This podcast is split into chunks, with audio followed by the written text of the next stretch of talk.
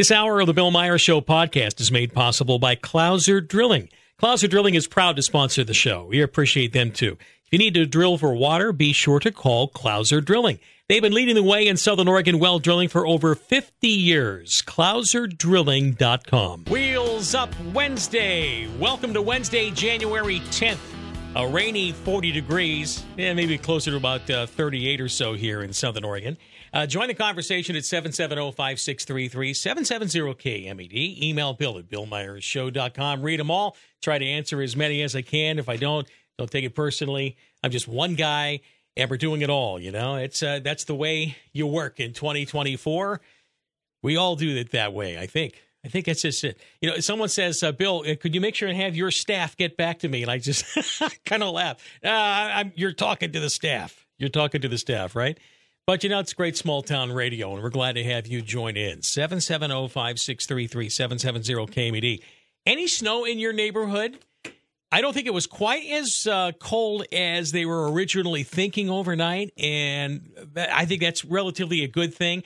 It's a mess in the high passes this morning. We know that. Uh, high Cascades. Uh, by the way, let me know if you uh, if you end up have, getting some snow, and maybe if you know what your elevation is. I'd like to uh, to let people know where it is.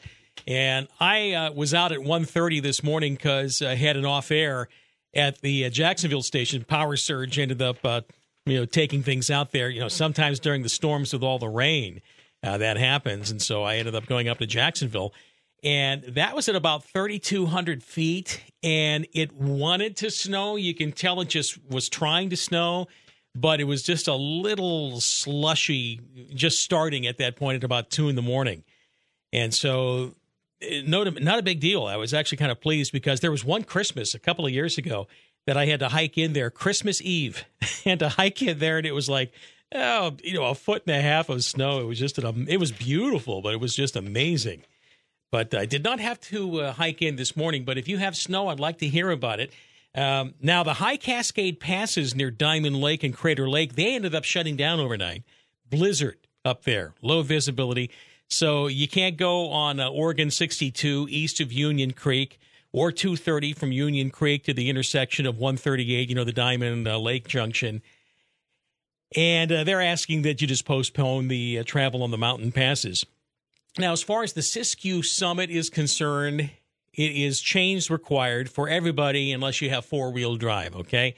And that's a lot of delays, anywhere from 20 minutes to uh, two hours of you know getting ready to get over the Siskiyou. So that's a bit of a uh, mess. So about 4,000 feet, 4,200 feet, you know, they're getting some pretty good dumping of snow there. Lake of the Woods, Oregon 140, that is uh, getting some pretty good snow too, but uh, it's cold there, 24 degrees, packed snow and uh, chains required on vehicles that are towing, from what I understand. And in Joe's in Joe County, it's looking kind of okay at the moment. Not seeing any problems with a Sexton Summit or a Stage Pass. Uh, Hayes Hill on 199 does not appear to be uh, suffering any big uh, snow impact at this point in time. City of Grants Pass is uh, fine too. City of Medford is fine. Ashland also, but uh, on some of these uh, mountain passes they're pretty serious. All right. Like I said, the High Cascade passes shut down, and uh, 140 has a snow impact, and the Siskiyou Summit. Okay. So there we go. That's all we all we have to deal with so far, and that's good news. And I think it's because it was just a little bit warmer than they were originally thinking overnight. Did not get as cold. Now it's supposed to get colder uh, throughout the day, though. We're going to see uh, lowering snow levels, from what we understand. Okay. So we'll see if that ends up uh, changing a little bit. All right. 770 5633 770 KMED. I've been intrigued with this uh, Alaska Airlines emergency door blow off. You know the uh, the door plug that ended up being found. I guess there was a teacher in the Portland area that found that uh, that door or that door assembly, uh, you know, in his backyard pretty interesting. Somebody else found an iPhone that had actually blown out of the plane and it uh, worked just fine. Survived 16,000 foot drop, went okay. Probably went into some vegetation, I think, otherwise. But um, the latest, Oregon Live has an interesting story on this one here. And what they have figured out happened with this. I mean, remember, it was last Friday that the uh, Alaska Airlines flight 1282 takes off and it's at about 16,000 feet. And this is a um, a Boeing 737 Max 9, a Max 9. And the door that blew out was an inactive or a deactivated uh, emergency exit because they didn't have as many seats on that plane, and so they weren't required to have as many emergency exits. So they put a plug on it. And uh, what they're finding out is that the left door plug slid off its hinges and then disconnected from the fuselage. In other words, blew out and then uh, blew away from the airplane. And what they don't know at this point, though, is if the four bolts intended to prevent the door plug from disconnecting were in place. NTSB aerospace engineer Clint Crookshanks reports in the Oregonian that um, they don't, don't know much about this yet. It happened uh, just after it took off from Portland at 5:07, and boy, I got to tell you, that was just what a wild time that must have been. Very cold, and I'm just glad it didn't happen up at uh, 32, 33,000 feet because you know explosive decompression can be really, really bad stuff. Okay, there was an interesting and and I would say astounding sidebar to this uh, Alaska Airlines door blowing out sort of thing. You know, the door plug blowing out. Unbeknownst to me, unbeknownst to probably most of the passengers, and also unbeknownst to the pilots, the Boeing 737 MAX 9 is programmed to open up the cockpit door if there's an explosive decompression it automatically unlocks. Did you know that? I didn't know that either. Apparently, nobody knew that. I, I, guess Boeing knew this, but nobody else did. The cabin door blew open, and of course, it ended up causing problems uh, for the pilots. Of course, the pilots were very professional, but you, you, just had this insane rush of air and air noise going into the cockpit. They couldn't, the pilots couldn't hear each other. They had difficulty uh, communicating to air traffic control and various other officials. And it was just insane. But yeah, for some reason, there was some kind of safety. I, I guess it was for safety that if there was an explosive decompression, that the door would open to the cockpit. Now, maybe this had to do with uh, you know people concerned about you know, maybe the uh, the pilots wouldn't get their oxygen masks on. This way, somebody else could get into the cockpit and help them out. Maybe that was what they were thinking of. But can you imagine what a terrorist would do with something like that? With that kind of knowledge? Because as it is right now, the uh, cockpit doors have been locked. They've been locked for uh, quite a few years, ever since 9 11 and the uh, different regulations came in. But yeah, the door flew open. We had the uh, the door blowout of the Alaska Airlines plane, and then the cockpit automatically opened. And so think about that. That this is something uh, which could have been used. I mean, you could see, you know, uh, terrorist types that would just say, "Hey, well, we don't have to try to uh, get box cutters or do anything else, or uh, you know, hold a knife to the to the uh, flight attendant's throat and say, hey, open up the cockpit door or else. All we have to do is find a way to decompress the plane, and then the cockpit door will unlock. That was an astounding story, a little sidebar that I had not heard. And I'm reading this, I'm going like, what? All right. What kind of diversity hired team decided that this was a great idea? You know, we have an explosive decompression and let's blow open the cockpit door so that way anybody can get in there. I don't know. Uh, something tells me that there will be a little bit of uh, reprogramming of the 737 software.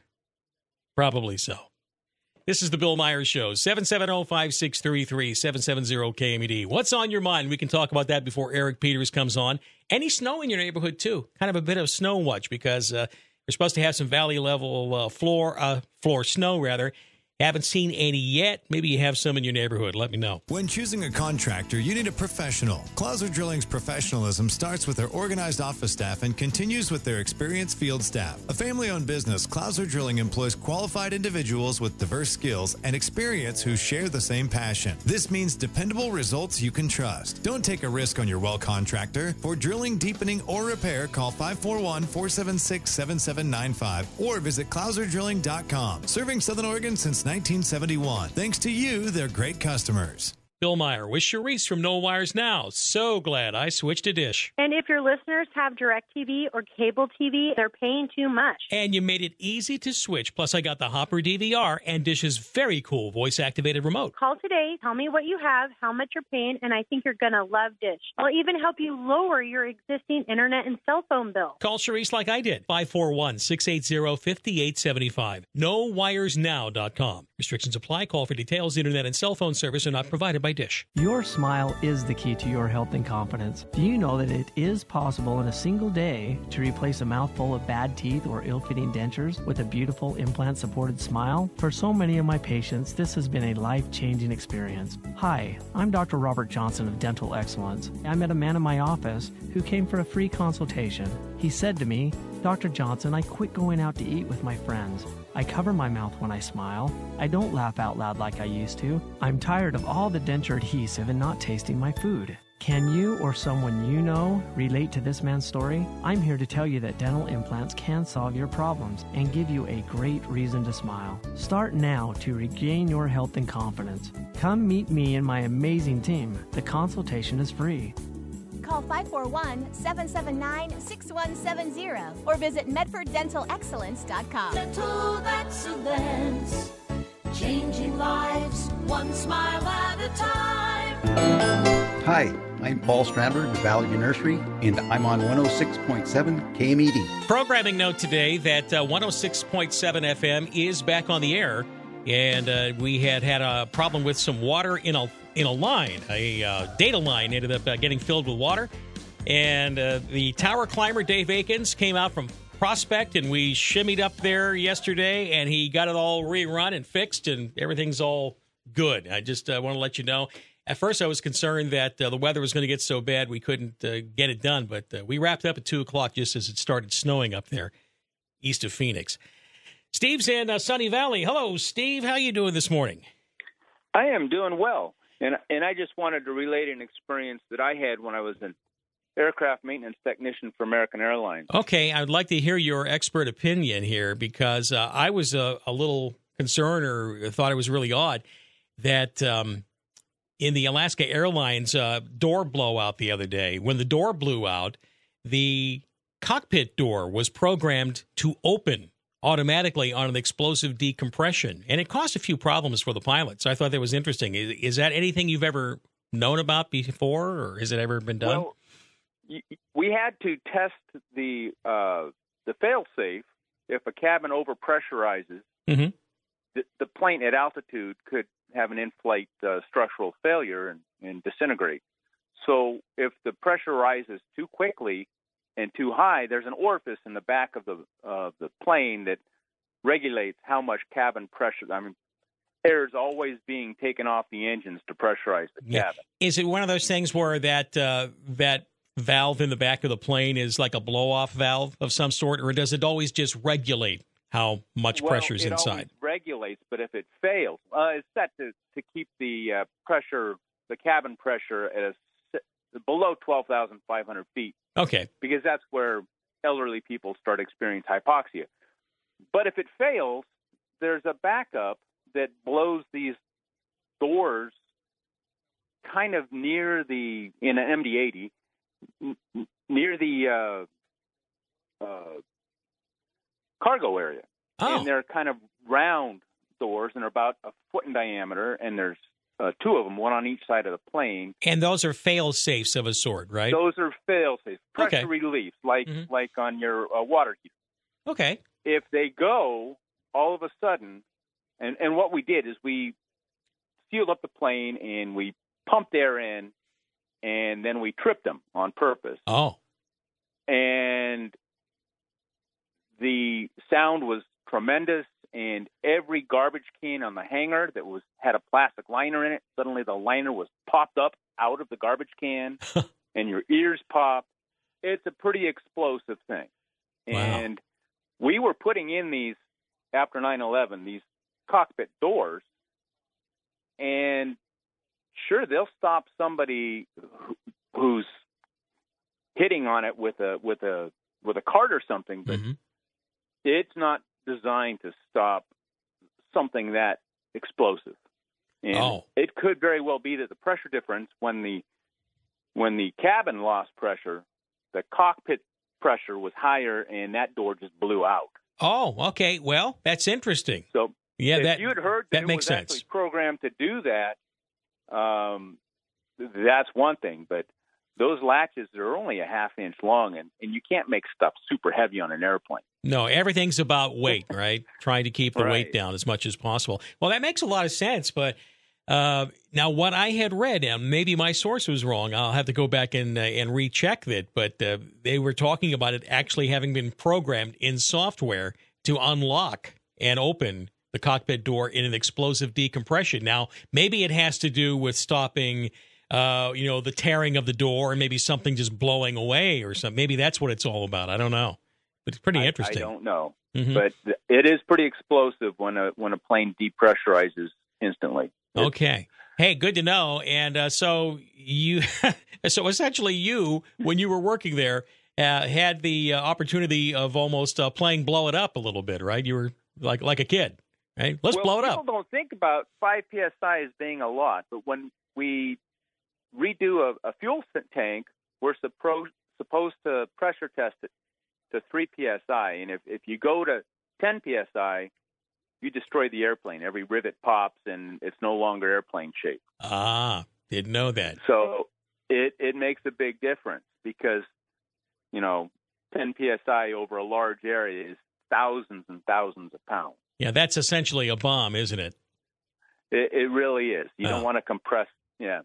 So All right. Hey, good to hear, and thanks for sharing your story and working on the planes. Okay, the MD-80. Did you work on anything else other than the MD-80?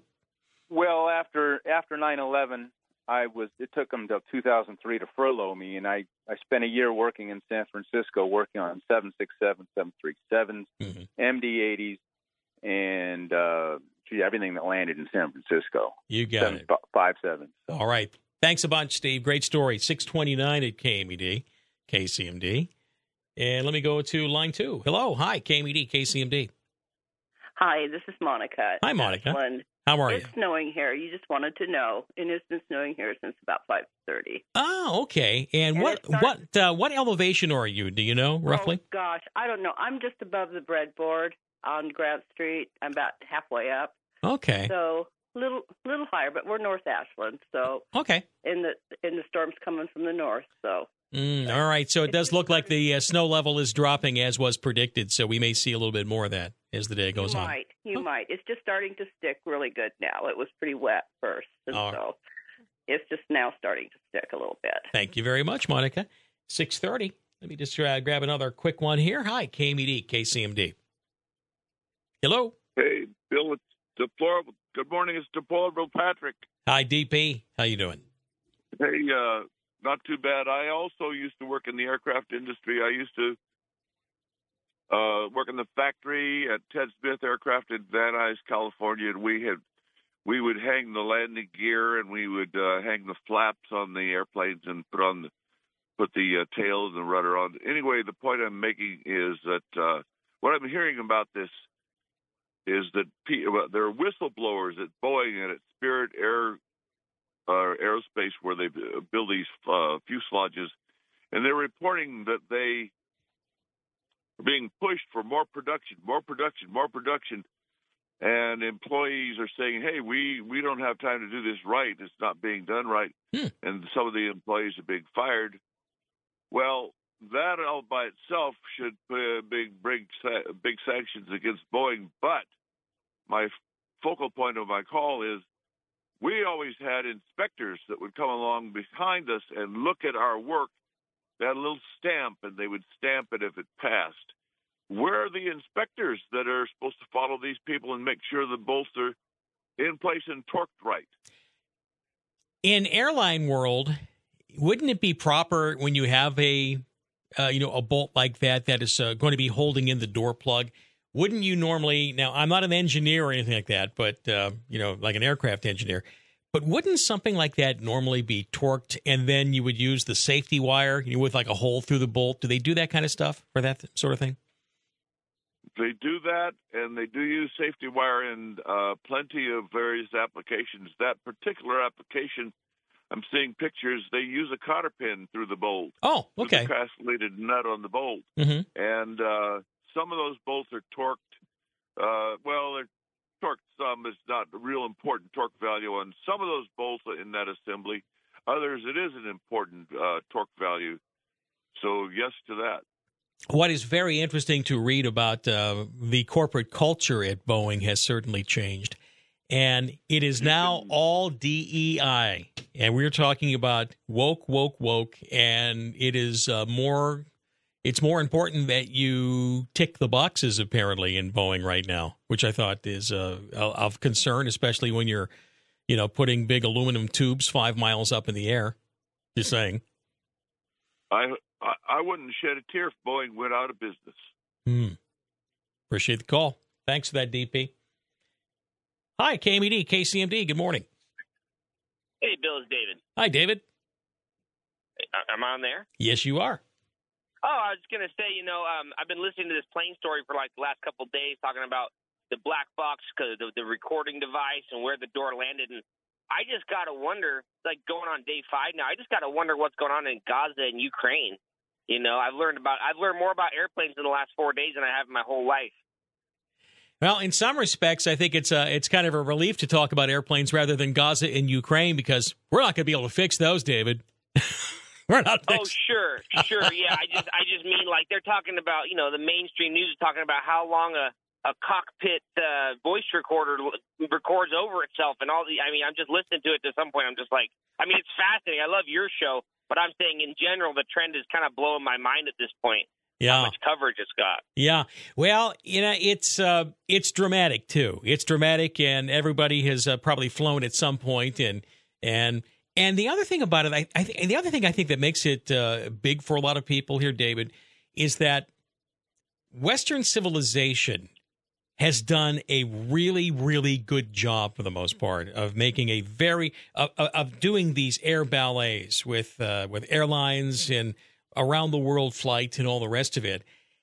And there does seem to be some cracks in the facade, and I think that's why uh, people are interested in this because they're noticing it. They're noticing the Oh, uh, the, yeah. the crisis the crisis incompetence which is going through a lot of the industries.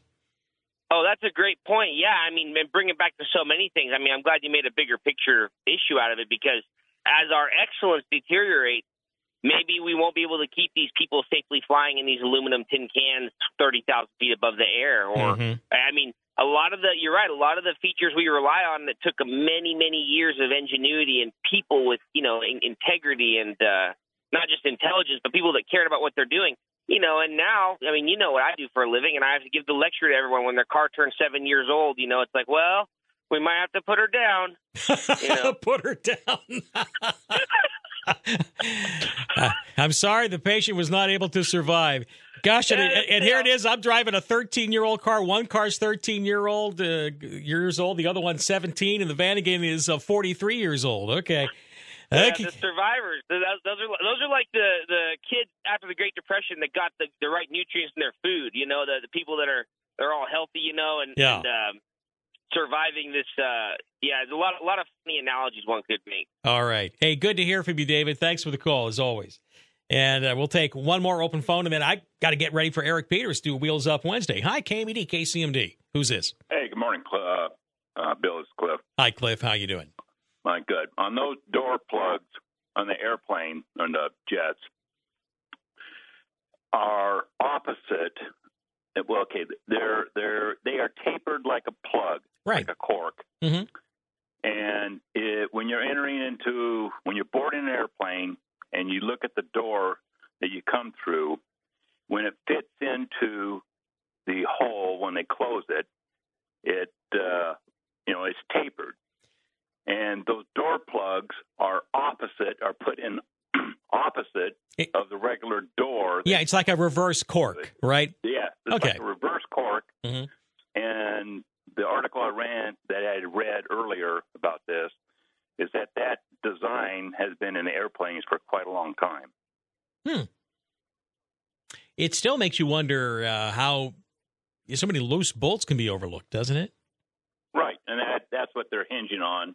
Is they're trying to figure out if there was no bolts, or if the bolts were loose, or if they fatigued out, Yeah. whatever. So, uh, you know, that's yeah, my take on it. Yeah, and I'll be curious to see if this is another example of that crisis incompetence as um, as people either cut costs or as uh, people start worrying about uh, ticking DEI boxes rather than are you the most competent people available, you know, to work on uh, certain situations. You know, there's a lot of stuff in the air on this one, Cliff. Really is. we'll be curious. All right, appreciate the call. Thanks for that. 637, Eric Peters will join me next. KMED, KCMD. Is your business or personal tax return under IRS audit? Tell the IRS First Response Resolution has got it. First Response Resolution in Eagle Point, your local tax resolution experts. Visit firstresponseirs.com and talk to Zach in Eagle Point. He'll defend your rights as a taxpayer. Are you the parent of a two to seven year old? Listen closely for an exciting free radio offer. By now, you've probably heard of ABC Mouse, the Parents' Choice Award winning online learning program that's actually changing the lives of early learners everywhere. ABC Mouse is like a little one on one teacher. It has helped her so much. Right now, we're offering a special radio promo to try it free for a month, but you have to go to abcmouse.com slash radio to claim your free month. That's abcmouse.com slash radio. Sponsored by Age of Learning. News sponsored by Caveman Heating and Air. It's the climate and we control it. Call Caveman Heating and Air at 541 476 0009 or cavemanheating.com. Good morning. I'm Molly Smith with your NBC5 Morning News Update. The Oregon Department of Transportation is warning drivers that winter weather activity in the forecast will impact travel this week, even on lower elevation passes of I 5. We previously reported that ODOT's budget could be impacted after more drivers are switching to electric vehicles, as it relies on the state's gas tax. But ODOT tells us they are now back to their regular staffing levels. The agency says that if you do have to travel, keep an emergency kit in your vehicle and make sure you have chains and that you know how to use them before you go on your trip. And as always, check tripcheck.com before you head out the door. The Cow Creek Umpqua Indian Foundation announced it's giving over $800,000 to nonprofits across southwestern Oregon. The nonprofits receiving awards include locations in Jackson, Josephine, Klamath, Douglas, and Coos County. Out of the over $800,000 in awards, just under $95,000 is going to Jackson County. This includes grants to Access, Rogue Valley Family YMCA, and the Peace House. And the city man- the city of Medford will soon be looking for a new city manager.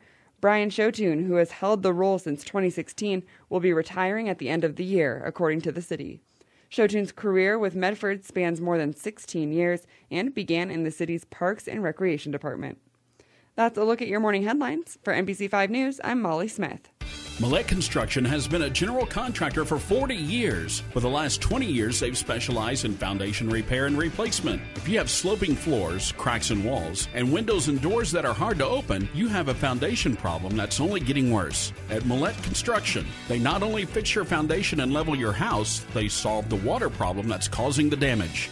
Get on solid ground. Call Millette Construction for a free estimate. Visit MilletteConstruction.com. CCB number 32787. Are you adventure ready? Oregon Truck and Auto Authority is your source for overlanding, off road, and outdoor lifestyle products, featuring quality options for rooftop tents, racks, bumpers, winches, and recovery gear, LED lighting, dual battery systems, onboard compressors, cargo cases, coolers, and refrigerators. They also offer camp stoves, scuttles, fire pits, tables, and chairs so you're prepared once you've reached your destination. Stop by Oregon Truck and Auto Authority, your department of adventure.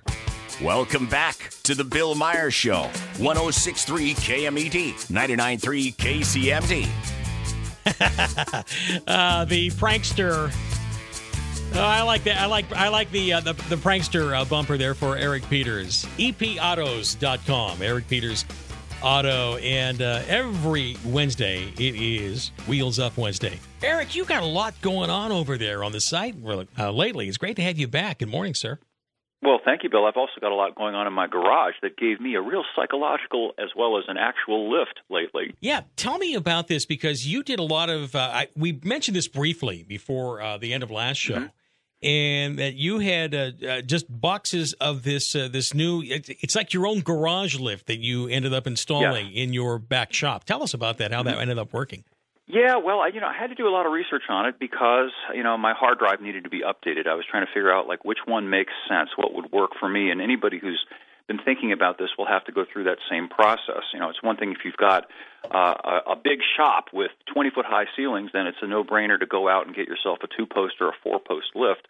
Um, but I don't have uh, 20 foot high ceilings, so I thought, well, what kind of what kind of solution can I can I get here that will work for me? And I went with something called a mid rise scissor lift and it kind of works like how it sounds and it, it's just under the center section of the car in between the front and rear axles and the neat thing about it is when you're not using this to raise the vehicle it pretty much sits flat on your garage floor so it doesn't take up any space to speak of you don't have these big posts on either side of your vehicle that you then have to kind of maneuver around all the time that can be a real hassle if you don't have a huge garage Is it something that? easily- Oh, I'm sorry. Is the scissor? say, it's also easily portable. It has wheels you can attach. So if you know you want to move it from this side of the garage to the other side, you you can just put the wheels on it and then move it wherever you need it to go. And I'm telling you, it's life changing. It has made jobs, uh, even basic jobs that used to be kind of a pain. Like for example, uh, changing out the gear lube in my truck's transmission used to be a hassle because trying to get to that fill plug on the side of the case when you just barely got the vehicle up on a jack Yep. and you're trying to you know maneuver around in there it's just it's not fun now it's fun i turn on my stereo and i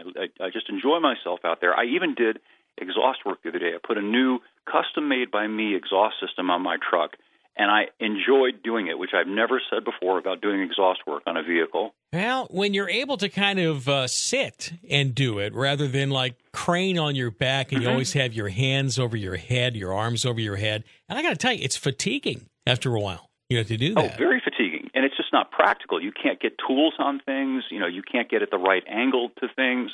Uh, so I highly recommend it. If anybody out there is listening to this that that does any kind of significant work on their own vehicles, it's it's worth getting it. And the other thing is, it's affordable to get. This unit that I got cost about twenty eight hundred bucks, and I know that's not a small amount of money, but it's also not a stupid amount of money, like you know, ten, twelve thousand dollars. And just to, to kind of rationalize it, if anybody out there wants to go through the same mental process that I go through, a clutch job, like if I have to put a clutch in my truck, I can do that for about 200 bucks in parts. Mm-hmm. Uh, if I had to pay somebody to do that, it would be about 1500 bucks. So right there, I've pretty much paid or saved 50% of the cost of the thing, just about for that for using that one job. Yeah, it is astounding what has happened to uh, to labor rates, and and I get it though. I mean, you you have Yeah. uh, you have skilled people. You have to be able to pay for that garage and the and the ASE certified mechanics, and you know all the other things and the liability. And inflation has uh, gone after everything right now. But if there's uh, if you you know if you're capable with a wrench and you like doing your own work, having your own lift, I guess would be a really a really interesting way of going about it. I love it. I love it. Yep. yep. Because So as it is right now, yeah, the only uh, lift that I have is that I have these uh, ramps I drive up onto, and it's uh, kind of pathetic, really. Uh, And I, well, I can't do that with my Trans Am. My Trans Am's too low to the ground, and it's got that chin spoiler that would just push the ramp all over the garage. okay, I wanted to talk about the uh, the safety. You know, every time we talk about safety, we Yeah. have to go safety. You know, the the the cult of safetyism, which has uh, taken over the land formerly of the free, that kind of thing. Yep. And you have a brand new article up there called "When Safety Isn't." And I would love for you to break down just uh, you know the high points of this. People need to read it, of course, on epautos.com. But Yep. you got a great take here. What's going on? Well, you know, they're, they're what they're attempting to do um, superficially. They talk about safety, but really what they're instilling is passivity, which is dangerous, and incompetence, which is dangerous. The other day here we had uh, sleet and freezing rain, and, and I jumped in my test car du jour uh, to go down to get some exhaust parts for this truck thing that I'm doing. And because there was ice all over the cameras that are on the uh, bumpers of the car, and that's what these safety systems depend on, the dashboard lit up with uh, all these warnings that the various safety systems, the assistance technologies weren't working. And if you watch the video that I've got embedded with the article, you can hear the thing beeping at me too. And I, it occurred to me, well, if a person is dependent upon these safety assistance technologies in order to be able to competently control the vehicle, what happens when those technologies don't work? Hmm. You've got a person behind the wheel who does not know how to control their car. I think that's pretty unsafe. Yeah, what part of, uh, of so-called safety features ends up uh, conditioning people to not really learn to drive as well? I guess that would be the question. Has anyone really done any research on it? Right. Well, you know, I remember this is probably going back to like the late 90s. I was at a Ford event, and this was the first time I ever saw park assistance technology. And the, the engineers were all excited to show how, you know, all you had to do was push this button and the car would effectively steer itself into a parallel park, parking spot. And I thought, you know, well, that's interesting from a purely engineering and technical point of view that they can do that. Sure. But I asked the uh, the engineer, well, isn't it kind of a, a bad thing if a person cannot park their own car? And should that kind of a person be entrusted with a three or four thousand pound object that drives down the road at seventy miles an hour? In my opinion, probably not. What did the engineers say? I'm just curious. They agreed. Oh, okay. But, you know, it's a sell. You know, it's a sell. It's something that they can market, and this this this gets back to the safetyism thing because they can market this as being all about safety. Just like you know, you're, you'll remember this. Like back in the late '80s, when GM was the first car company to start putting those daytime running lights on vehicles, the Yep. always-on headlights that now almost all cars have. Yep. They presented that as a safety feature. It was nothing of the kind. The reason they did that was because in Canada there was a law requiring cars to have it because there are lower light conditions in Canada. And so GM saved money because rather than build cars for the Canadian market and then cars for the U.S. market that each had different lighting systems, and mind you, the cost per car isn't that much, but when you scale that up to hundreds of thousands of vehicles, it adds up to money. They they decided, well, let's just build the, them all with the DRLs, and then we can market it to Americans as being all about safety. I never knew that. All these years, I mm-hmm. wondered where the daytime running lights came from. So it was because of the Canadians. All right. Okay. Yeah, and, and and the desire to save money. Now, ironically, it, it, to get back to what we were talking about a moment ago, it's not safe because what's happened is all these cars are driving around with their headlights on all the time, and so now you don't see motorcycles anymore, at least not as well as you used to be able to. You don't see funeral processions and emergency vehicles because they don't stand out from the crowd anymore. You have visual clutter and glare, and that's arguably less safe. Hey, before I get to the phone calls here, Eric, I wanted to ask you about headlights. What has happened to the brightness or the? It's almost like uh, the modern lights that are coming in new cars are almost like designed to vaporize the retina of oncoming drivers. Is it just mm-hmm. me, or I, I don't want to sound like an oh, that's just my boomer showing, you know, that kind of No, thing. no, but- it's not. You know, it's it's like everything almost in life. There are pros and there are cons. The, the illumination systems in modern cars are exceptional. You know, they they can light ahead the, the you know the road ahead of you uh, almost to daylight as if you're a 747 coming in for a landing. It's astounding. But the downside is that if somebody's coming at you, you know they're they're going to be blinded by that. Now, a lot of the cars have uh, a technology that will dim the lights automatically, but they're still very bright. So again, it's a question of weighing these pros and the cons. You know, the the big beef that I have with these lights isn't so much that they're so bright; it's that they're so astoundingly expensive. You will have a heart attack if you have a late model car and you crack one of those headlight assemblies, or you you know get into a minor accident and that thing has to be replaced. Some of these things can cost five hundred dollars or even a thousand dollars or more, depending on the the model, as opposed to you know twenty five dollars for a sealed beam halogen headlight. Yeah, that uh, boy, I didn't realize they were quite that expensive. Just those, uh, just the headlight, the headlight cover. It's not really a headlight because the headlight's the halogen bulb inside it. Or else, I guess, uh, what are those uh, super bright ones like uh, discharge? Well, L- they're they're they're LEDs. Oh, they Uh, are doing LED LED, uh, getting moving into official LED headlights now. Okay, all yeah, right. and they're an assembly. And oh, and it gets even better. Some of these are actually uh, tied into the car's computer electronic system, and you can't just swap them out. You know, like we were talking about a couple of weeks ago about the problem with the battery in some of Yeah. these cars. Yeah. You may have to go to the dealer to get them to install your headlight because if you do it yourself, it won't recognize the new electronic bits and it won't work. okay, uh, you know this is the challenge of the Internet of Things, including your car headlights, right? That kind of thing. Well, and they're not telling people, and that's my main beef with it. People are unaware of this stuff. You know, they'll buy a vehicle and the salesman will tell them all about how great the heated seats are and how the, how much engine, how much horsepower the engine makes, and all of that stuff. They don't say, look, you know, if if this breaks down the road, you're going to be paying about this much to get it fixed, and you might want to know that before you buy the vehicle. Eric Peters with me, epautos.com. We're always happy to take your calls if you have a question or comment for him. 770-5633. We'll go to line two. Hi, KMED, KCMD. Who's this? This is Stacy. Yeah, hi, Stacy. You had a question for Eric? Go ahead. I do, and I apologize for the road noise. I'm actually on my way to work. Okay. Uh, so I've got a I've got a 2012 Mini Cooper. Love it. Not getting rid of it.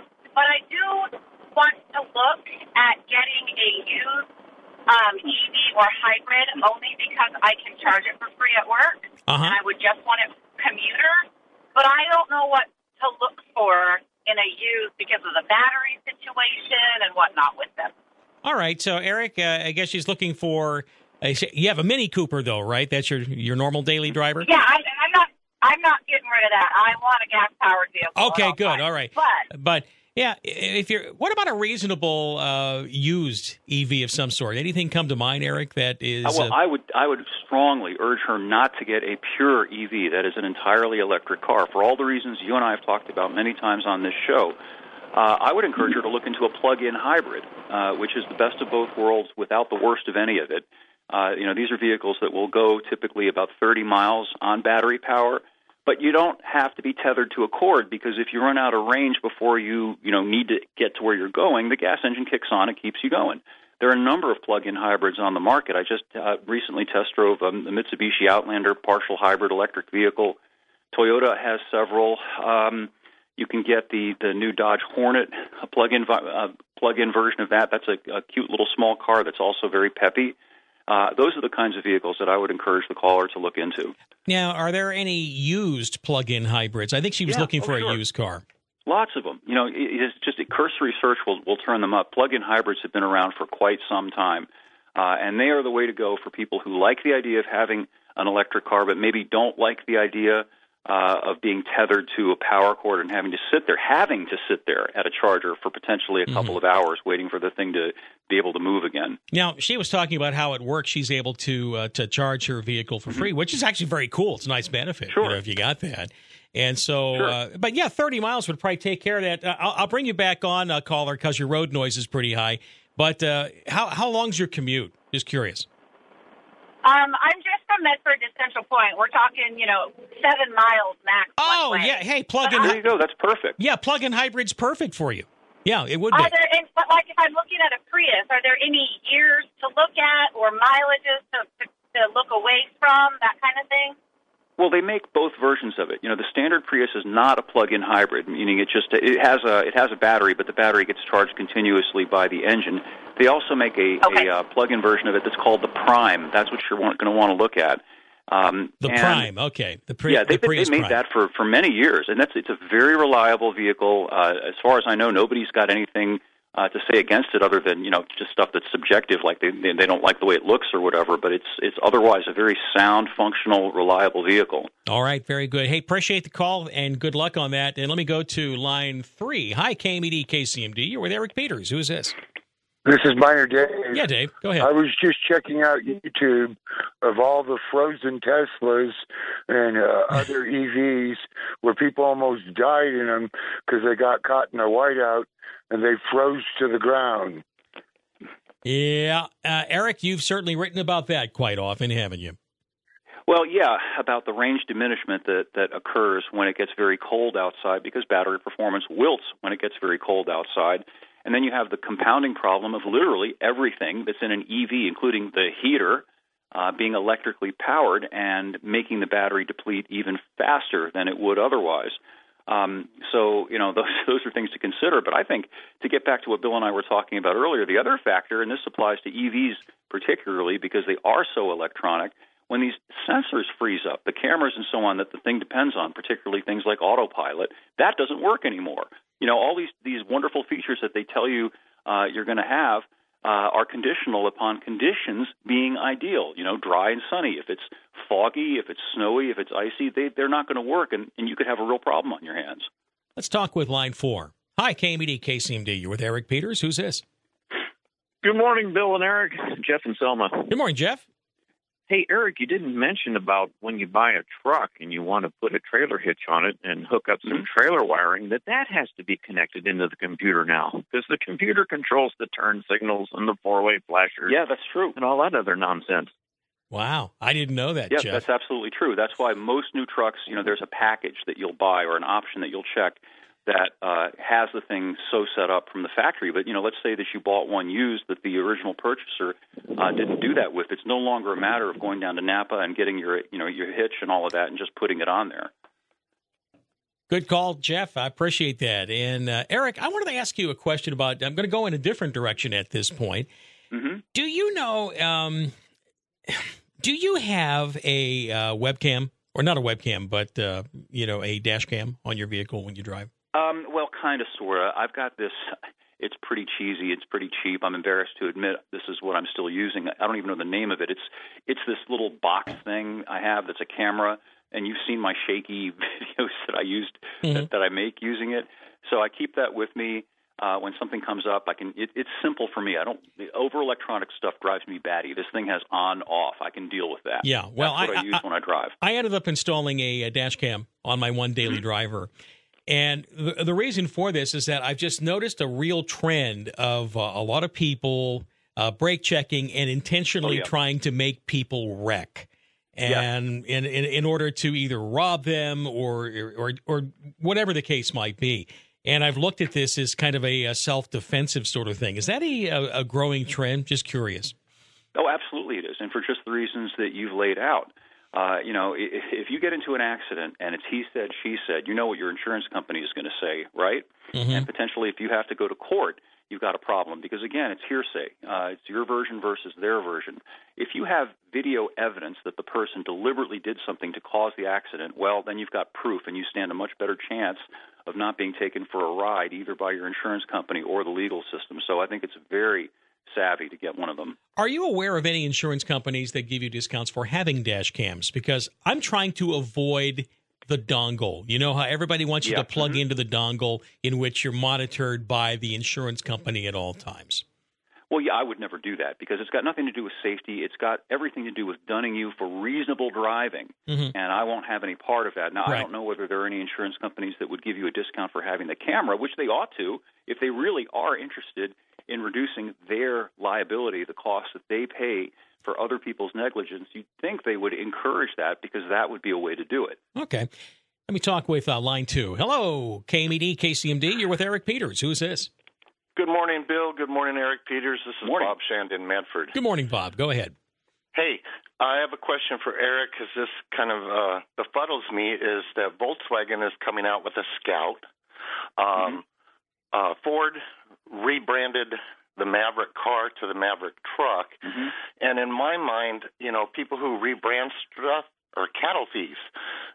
and uh, yeah. what's up with the rebranding and renaming of things that they Well, can't come up with if the their own unique the- name? The, the answer is easy. You know, they're they're they're they're trying to ride the legacy, the affectionate feelings that people have for these iconic brands like Scout, International Scout, uh, and uh, Blazer, for example, and a lot variety of other things that people, you know, they know and they recognize, and they, you know, that correlates with with trying to sell people something. And they can do it because they've bought the rights to do it you know? For example ford owns the rights to mustang. So if ford wants to put the mustang badge on an electric five door crossover the mustang mach e they have every legal right to do it now whether it's cheesy or not is something that's entirely up to you to decide i personally think it is cheesy All right. Thanks, Bob. Good question. And uh, line three. Hi, KMED, KCMD. You're with Eric Peters. Who's this? Yeah, I wanted to get a recommendation from Eric. Um, we've currently got a 2012 pilot that's been great. We've had it for you know 11 years. Um, we take care of my mother-in-law now, and my mom lives next door, and I've got two kids and one on the way. When I was a kid, we had a suburban. I'm looking at all the newer Suburbans, you know, trying to find something under like 50,000 miles. They're hideous. They're loaded with electronics and oh, check your back seats. You left your children in there. You're a terrible Yeah. father. We're coming for you. Like, what would you Yeah. recommend to someone I, that's reliable? I don't want to get something too old, you know, that's just going to have a lot of problems. But um, just want to see what you thought. Well, I think you'd have actually more problems with the newer ones. Anybody who's looked into this, GM is having issues with the 6.1 or is it 6.2 liter V8 that they use in the Escalade, and the Escalade is uh, a fancy version basically of the Suburban, and the Suburban is a fancier version of the Tahoe, longer version of it. Long story short, I, if I were in the in the situation that you're in, uh, I would be looking for a lower miles, well maintained uh, Suburban that was made prior to the proliferation of all of this over-the-top electronic stuff because they are more reliable and they're they're far more economical to fix. Even if something does go wrong with one of them, typically it'll be a mechanical failure. Let's say the transmission needs to be rebuilt or replaced. Well, that's a reasonable thing to do with a vehicle like that. But when the electronics glitch out on these overtech new vehicles, sometimes the cost is so prohibitive and it still doesn't fix the problem. What is the uh, kind of dividing line in the year that maybe he'd be looking at? You think you're largely safe if you go back to roughly about 2015 and prior. You know, things really started to get ridiculous after about 2015. The one thing I would recommend, uh, caller, is the um, trying to avoid the uh, the type of uh, the Tahoes and the Suburbans that have the V8. Which V8 was it, Eric, that had they would turn the cylinders off. They had problems yeah, yeah, with the those. variable display or the cylinder deactivation, and I think it was the 5.3 engine. I think that had that had the biggest problem with those, and that was the standard engine in those vehicles, if I if my memory is correct. Yeah, and that's just because uh, I know that we have one here at the uh, at the radio station, and there have been uh, notable problems with those. I was reading about that, so that's Yeah. something to avoid. So watch out for the cylinder deva- deactivation. Okay, fair enough. Yeah, Thank you for the help, guys. one, one quick follow up. Um, Mm-hmm. Would you have any preference over uh, like the Ford Expeditions, or I guess now the new ones are Expedition XLs over the Chevys? I've been always kind of a Chevy guy, but you know I'm Yeah. open to whatever's more reliable and just you know easier to on the maintenance and stuff like that. Well, GM V8s and GM transmissions used to be really good. They're less good now than they used to be. On the other hand, you know, for the, the current model Expedition uh, uses a 3.5 liter twin turbo V6, which I wouldn't want myself, not for a long term vehicle. Um, if you go back, you know, years past and go with the traditional V8s, they're okay. The transmissions aren't as good.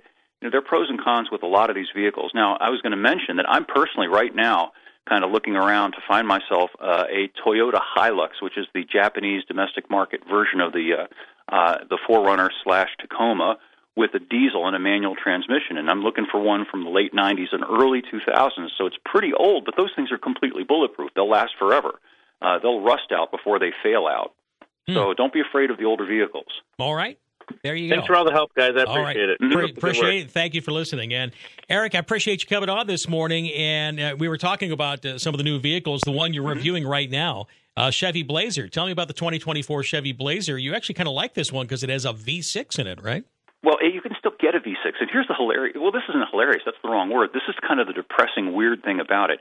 This is a mid-sized crossover that weighs about four thousand pounds, and you know, at one time, it would have come standard with a V6, right? A vehicle Right. like that. Yeah. Um, now, if you want the V6, you can still get it, but the Chevy only sells it in the RS version, which is the uh, the performance theme version. And the odd thing about that is it's deliberately intended so that Chevy will sell fewer of them because they can't sell more of them. If they did, it would upset their corporate average fuel economy numbers. So they're pushing the the Blazer with the 2.0 liter turbo four cylinder rather than the V6. But at least you can still get the V6, though probably for only the remaining remainder of 2024. And the Chevy Blazer, actually, uh, I'm, I'm looking at it. It kind of reminds me of the uh, look of the Camaro rather than the old Chevy Oh, yeah. Blazer truck, right? Is Yeah, that- and that's that's on purpose. They they deliberately styled it to not look like just another crossover. So it's got a very Camaro-ish front end, and if you get inside of it, you'll look and see it's got a Camaro-ish dashboard with big ball vents, uh, a gauge cluster that looks like it could have been